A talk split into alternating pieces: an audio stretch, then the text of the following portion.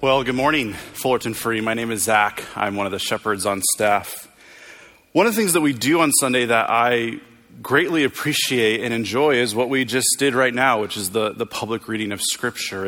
It may seem like maybe a filler to our service or something that is just so simple, but it is truly an important aspect of what we do on a Sunday morning. In fact, Paul, when he's writing a letter to Timothy, explaining kind of the process of leading a church, one of the things he tells them is to devote yourself to the public reading of Scripture. There is something important about us taking a moment to pause and actually read the Scripture aloud.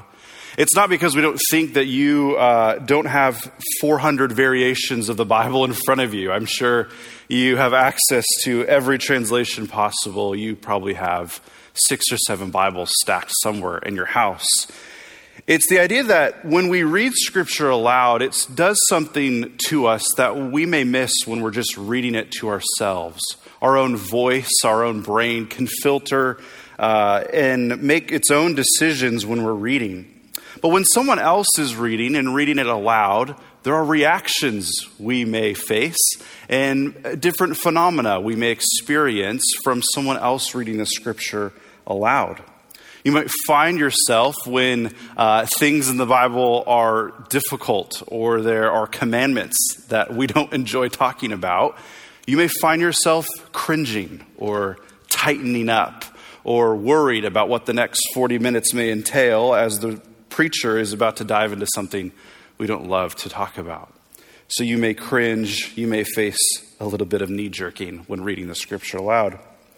You may also find yourself wandering or nodding off when things get familiar, when phrases and terms and verses you've heard a million times start to be spoken and your brain starts to wander, things you probably wouldn't experience if you were reading it by yourself.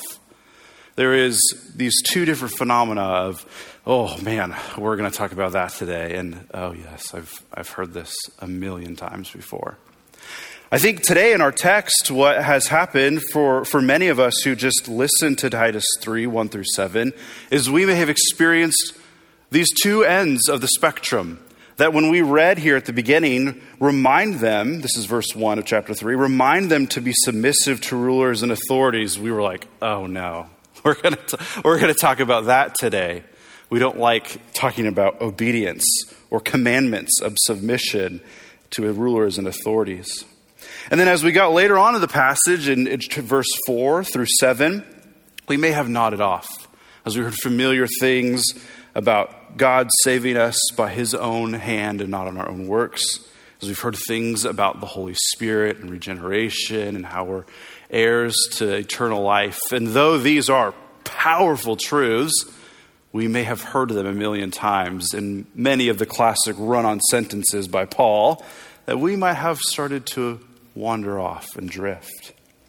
This morning, what I want to do is I want to bridge the gap between this tension, between the knee-jerking and the nodding off, and see that there is a powerful connection between things that our commandments that we don't love to hear and the things that we may have heard a million times before. There's a reason these are paired together by Paul. There's a reason we as a church have chosen to study verses 1-7 together and not as separate things between the practical and maybe the more theological. There is a connection there, and that's what we're going to do today.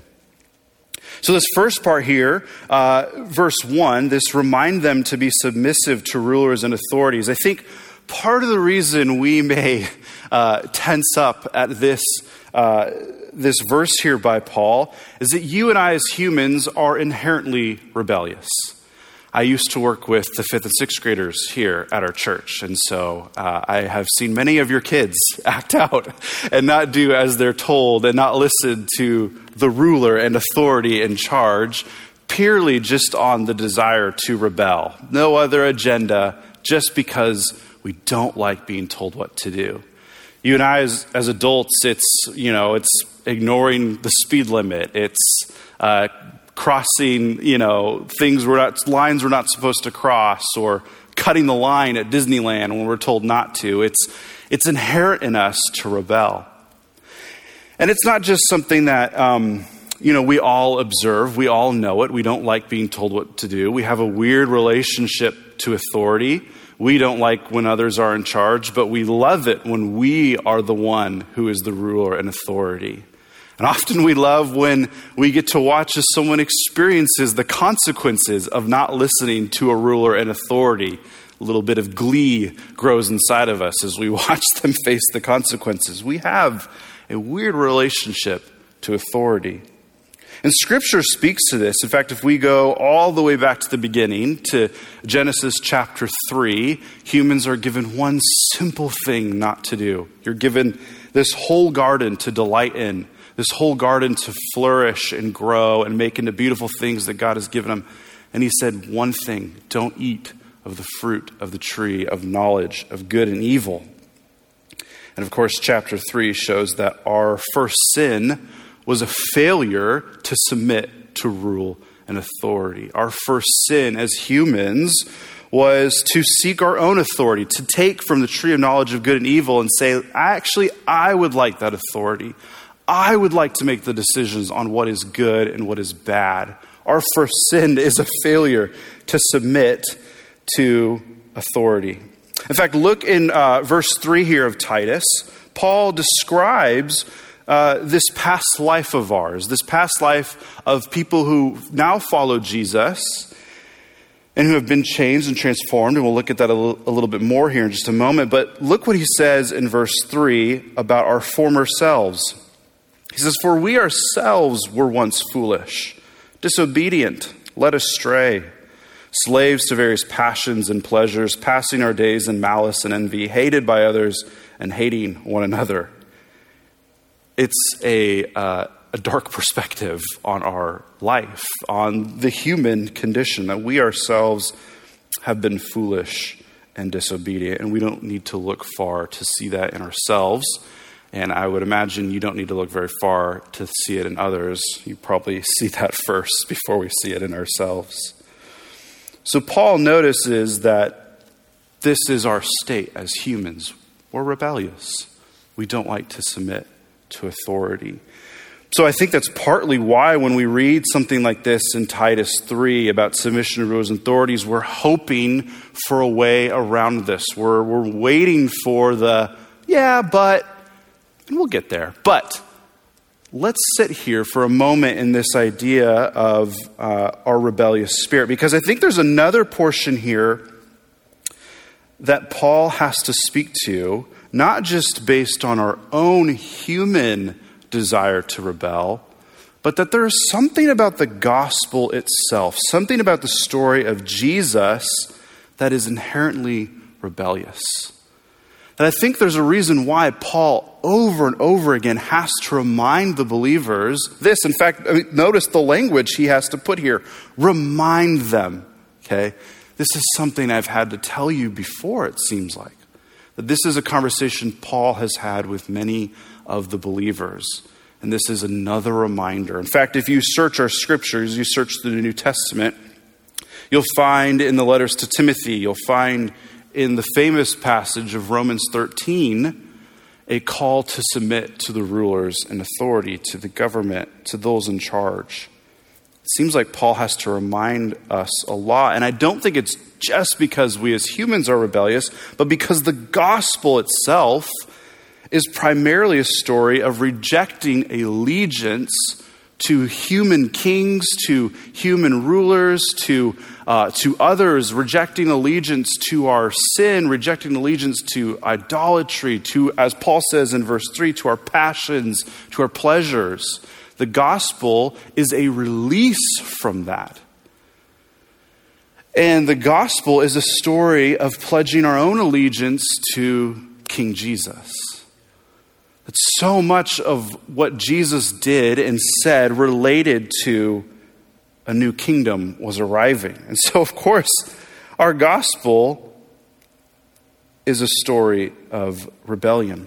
I want you to think for a moment why Christians were persecuted right off the bat. What was it that made Rome and the rulers and authorities so fearsome of this tiny little movement of Christians? Was it simply because they were teaching religious ideas? Probably not. There was all sorts of wild ideas circling the Roman Empire at the time. There was different philosophies. People would gather together and talk about their different ideas, talk about Stoicism and Epicureanism and all these different isms and their different ideas of how the world functioned and worked. And for many of them, Christianity would have sounded like it fit right in, that it was this idea of how to live your life, of religion. And if you're going to do that, that's great. Add it to the pantheon of different ideas in Rome. They weren't persecuted because of that. They weren't persecuted because they believe a guy who died on the cross saved them from their sins. That would have been odd.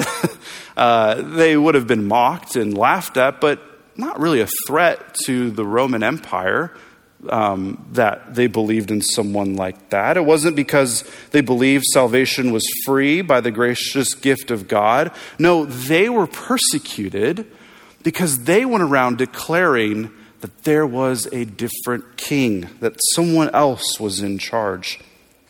If you want to flip here to Acts 17, this is a great passage here where we look at the reason for why the church is persecuted.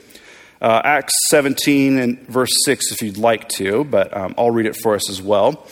In Acts 17, the believers are going to different towns and they're declaring the gospel truth. They're declaring this powerful message of what Jesus has done. And sometimes they'll arrive in cities and people love it. They want to hear it. They're excited. And other times, not so much. And here in Acts 17, they're in the town of Thessalonica. And they find themselves in trouble. And we'll start here in verse 6. It says, so they're searching for them. It says, when they did not find them, the Christians, they dragged Jason and some other believers before the city officials, shouting, "These men who have caused trouble all over the world have now come here, and Jason has welcomed them to his house." And notice this accusation here. They are defying Caesar's decree. They're saying there is another king, one called Jesus. And when they heard this, the crowd and the city officials were thrown into turmoil. Notice what it is that causes them to be thrown into turmoil. It is that they are going around declaring there is another king, one called Jesus.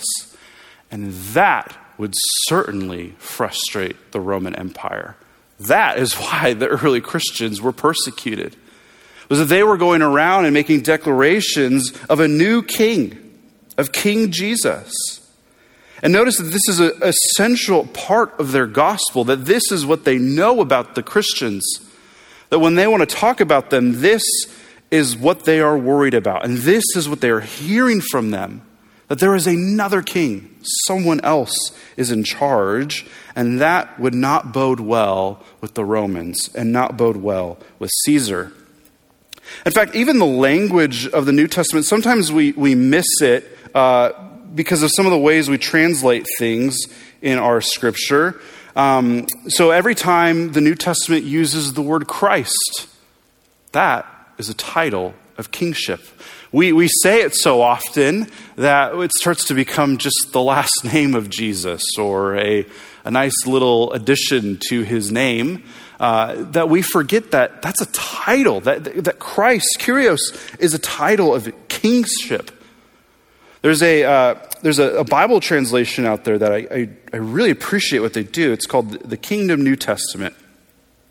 And in their translation, anytime the word Christ comes up next to Jesus' name, instead of just rendering it as Christ, it's translated as King Jesus.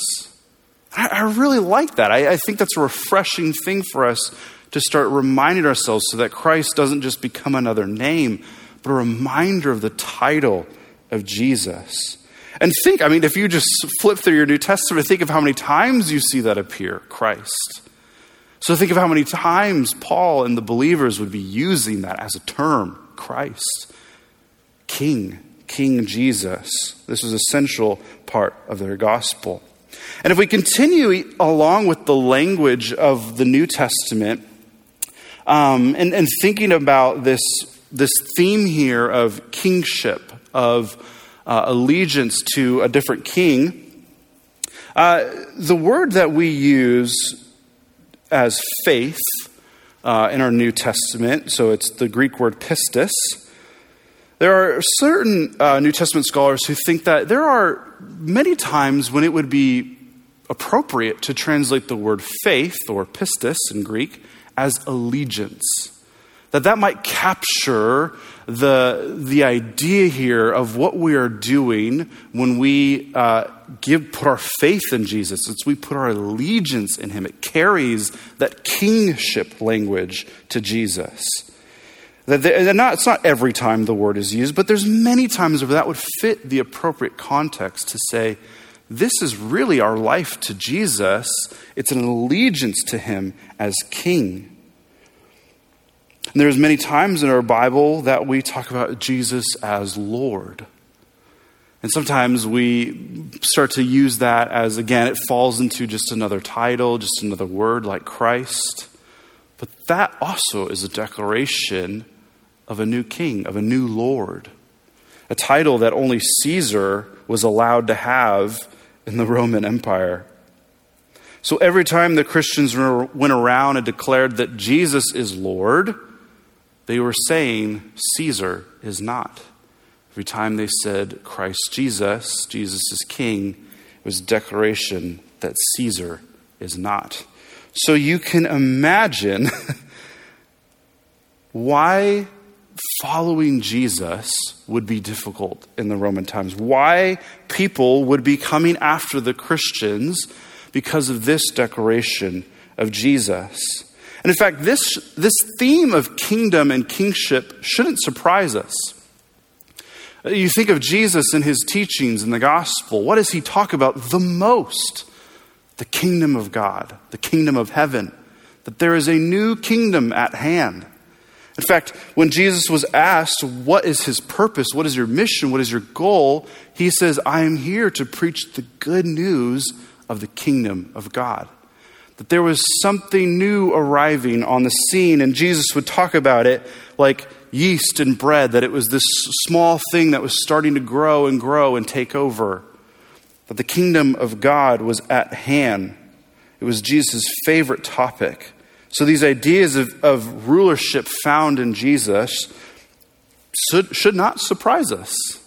This is a main aspect of the gospel, and it was something believers would hear over and over again. It would be something they would preach and tell others, and it was why they were persecuted. That's why Paul can say in Ephesians 1 that Jesus is in charge now. All authority has been given to him and sits underneath him. And that will be fully realized one day in new creation. So the gospel message is about a new kingdom arriving, and as Paul would even say so boldly in Colossians 2 that Jesus has disarmed and shamed the powers and authorities and rulers. It is no wonder why Paul has to remind them to submit, because there is something rebellious about the gospel.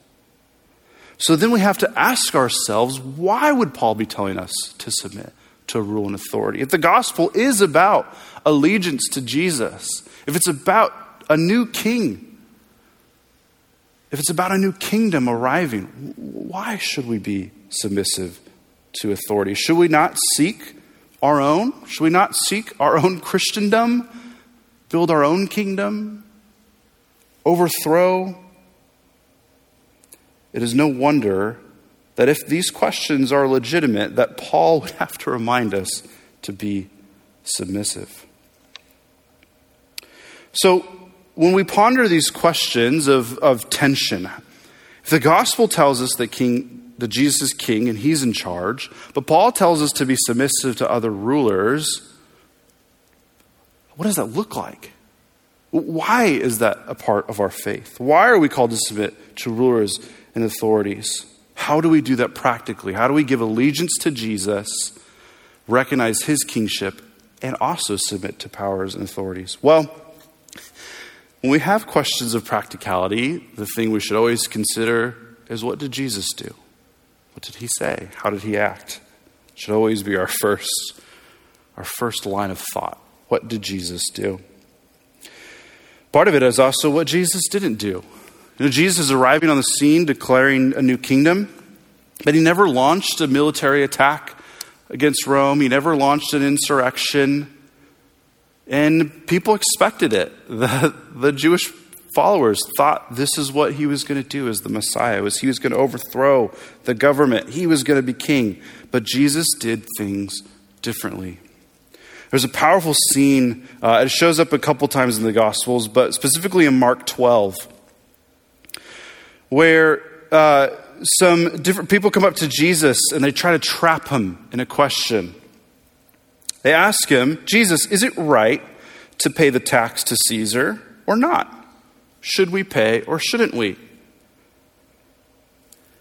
It was a question hoping to trap Jesus. It was a question trying to say, okay, if you tell us not to pay taxes, well, then what are we doing here, Jesus? Let's get the Romans out. Like, if we're not paying taxes, if you think this kingdom doesn't need to submit to rule and authority, let's overthrow.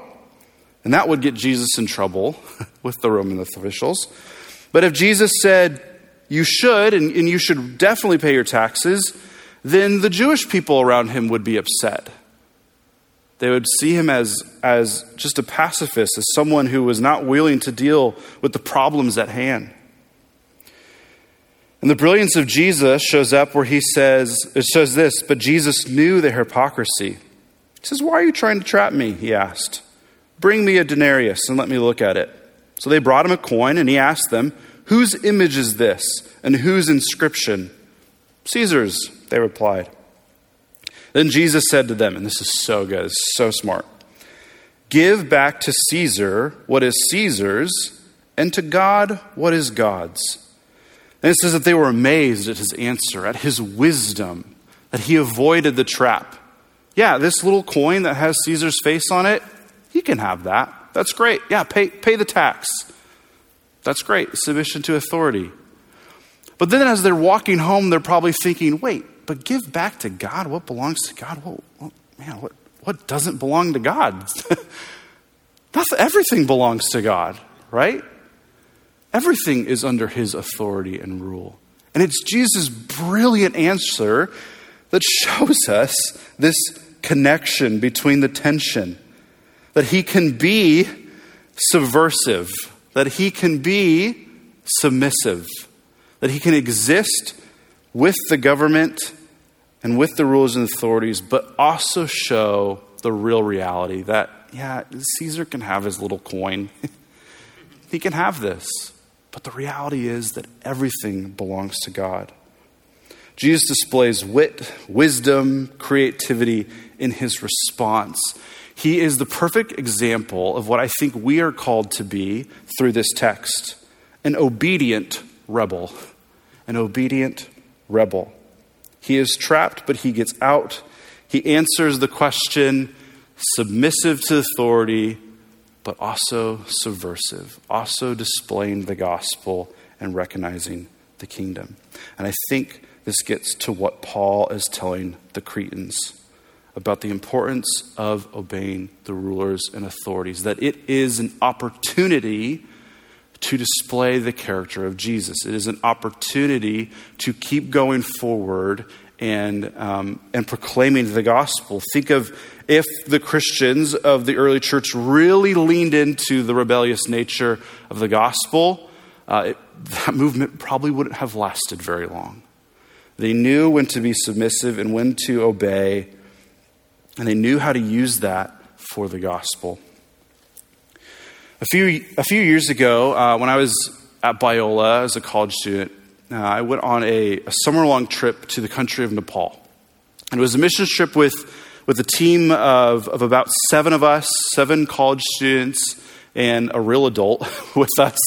And the goal of this trip was that we were going to different churches in Nepal, and we were going to help train them in putting on a VBS-like thing, reaching kids in the area. We were talking with a pastor from Nepal who said that the churches weren't reaching the kids very well. They had great stuff for adults.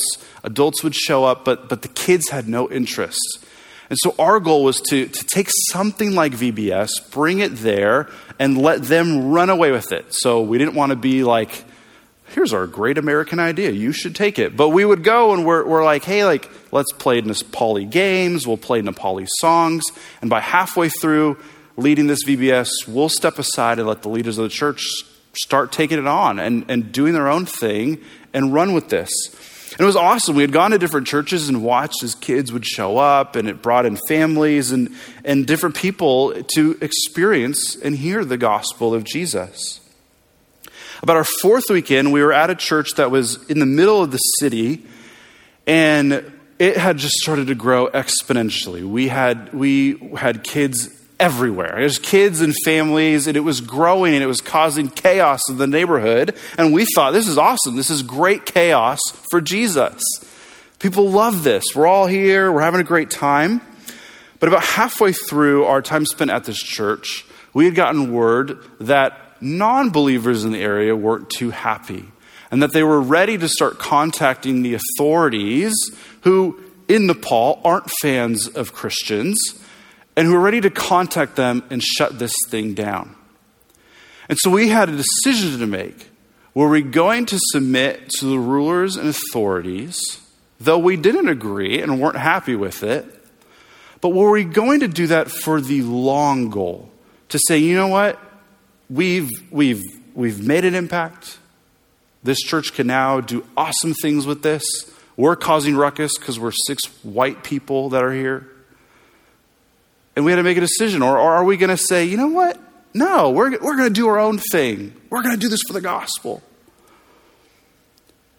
And we made the decision to step away. To say, you know what? Submitting to rule and authority here was the important step for the gospel, to let this church continue on in peace, to let this church continue to have good influence, to hopefully mend things with their neighbors, to hopefully share the gospel with people who wouldn't be so upset that we were causing noise. And although it wasn't very fun to step away, we knew that this was submitting to rule and authority while also recognizing that Jesus is king and that he will be victorious and that he will continue to work through this church, that we didn't want to bring damage to them.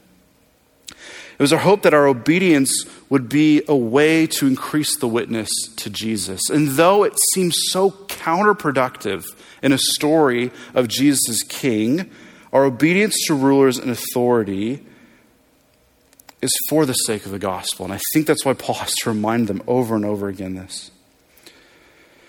To help us understand our limits and when we make these decisions when we're obeying rules and authorities, this is a quote from the famous New Testament scholar N.T. Wright. This is him talking about all those different passages that Paul says to submit. This is so good. This is what he says.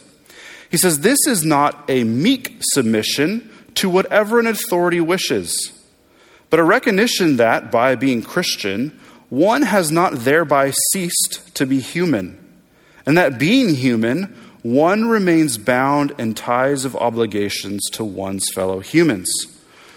What I think Wright is saying there is that Paul's commandment here is a reminder that by following Jesus, it doesn't mean we cease to be human. It doesn't mean that we cease to coexist with other people in community. It doesn't mean that we go off and we create our own little spheres and our own little communities and our own little kingdoms away from where we exist. It is a recognition to say, no, you are still a part of humanity. You still have a role to play. And then Wright goes on to say this. He says, Paul's point is not the maximalist one, that whatever governments do must be right, and that whatever they enact must be obeyed, but it is the solid minimalist one, that God wants human society to be ordered, that being Christian does not release one from the complex obligations of this order, and that one must therefore submit, at least in general, to those entrusted with enforcing this order. So here's what I think he's saying. It's kind of wordy. He's saying that Paul's point here of submission to the government is not a maximalist one in saying that, well, whatever the government says is right. But it is a minimalist one that says, consider that first. Consider submission first. to be a part of society, to continue in the human order and be a part of this. But it is not a blank check to rulers and authorities to do whatever they want and for us to just go along with it. And that's where we move into this next part here of what Paul says in Titus. Because he says, remind them to be submissive to rulers and authorities. Okay, we've talked about that. It's hard. There's a reason for it. But then this next part here, he says, but be ready for every good work. And this is where we start to say, aha, there are moments when submissions to rule and authority may be in the way and inherit or, cause us to not be able to do every good work or is not doing good work. In fact, Paul, what's interesting here is that Paul himself doesn't always listen to this commandment, that he is not always submissive to rulers and authorities. The Christians weren't always submissive. There was times when they were told, hey, we're throwing you in jail. You need to stop preaching the gospel. And what would they do? They would leave the jail and they would continue preaching the gospel, right? So there are moments when the be ready to do every good work outweighs submission to rulers and authorities. In fact, think of the great heroes of our faith. Many of the people we look up to are the ones who did not always do exactly what they were told, whether it's Martin Luther or Dietrich Bonhoeffer or Martin Luther King Jr., these people that we look up to who said, you know what? There is wrong happening. And I must do good, and I must seek the kingdom of God, and that might mean breaking a few rules here and there. And so this is the tension that we live in.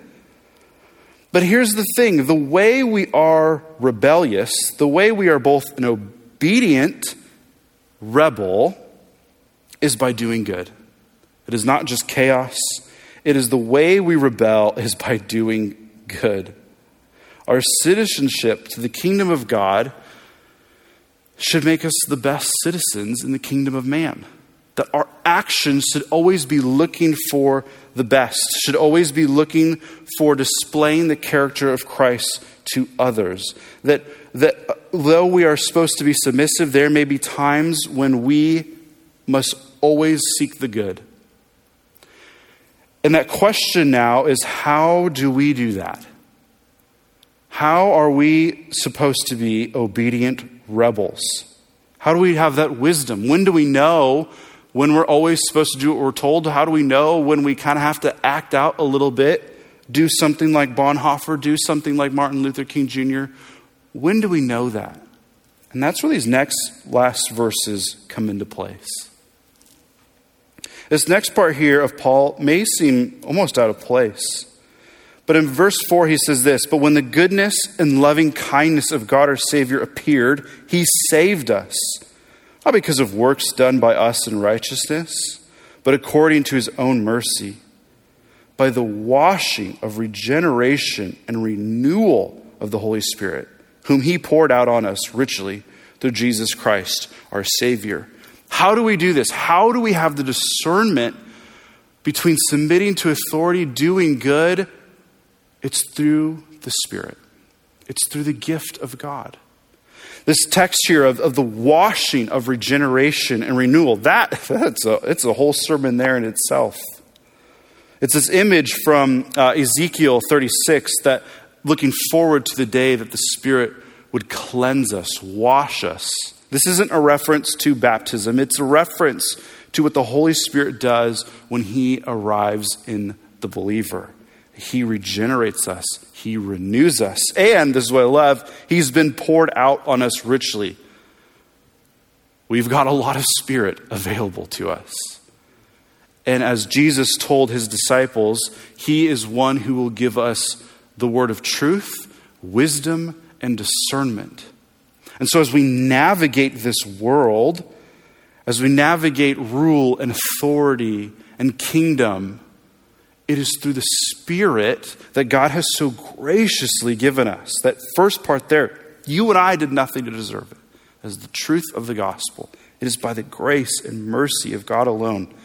And he has poured out his Spirit to us to listen and know and have the wisdom to be able to be in a position like Jesus and look at the tax and give the proper response.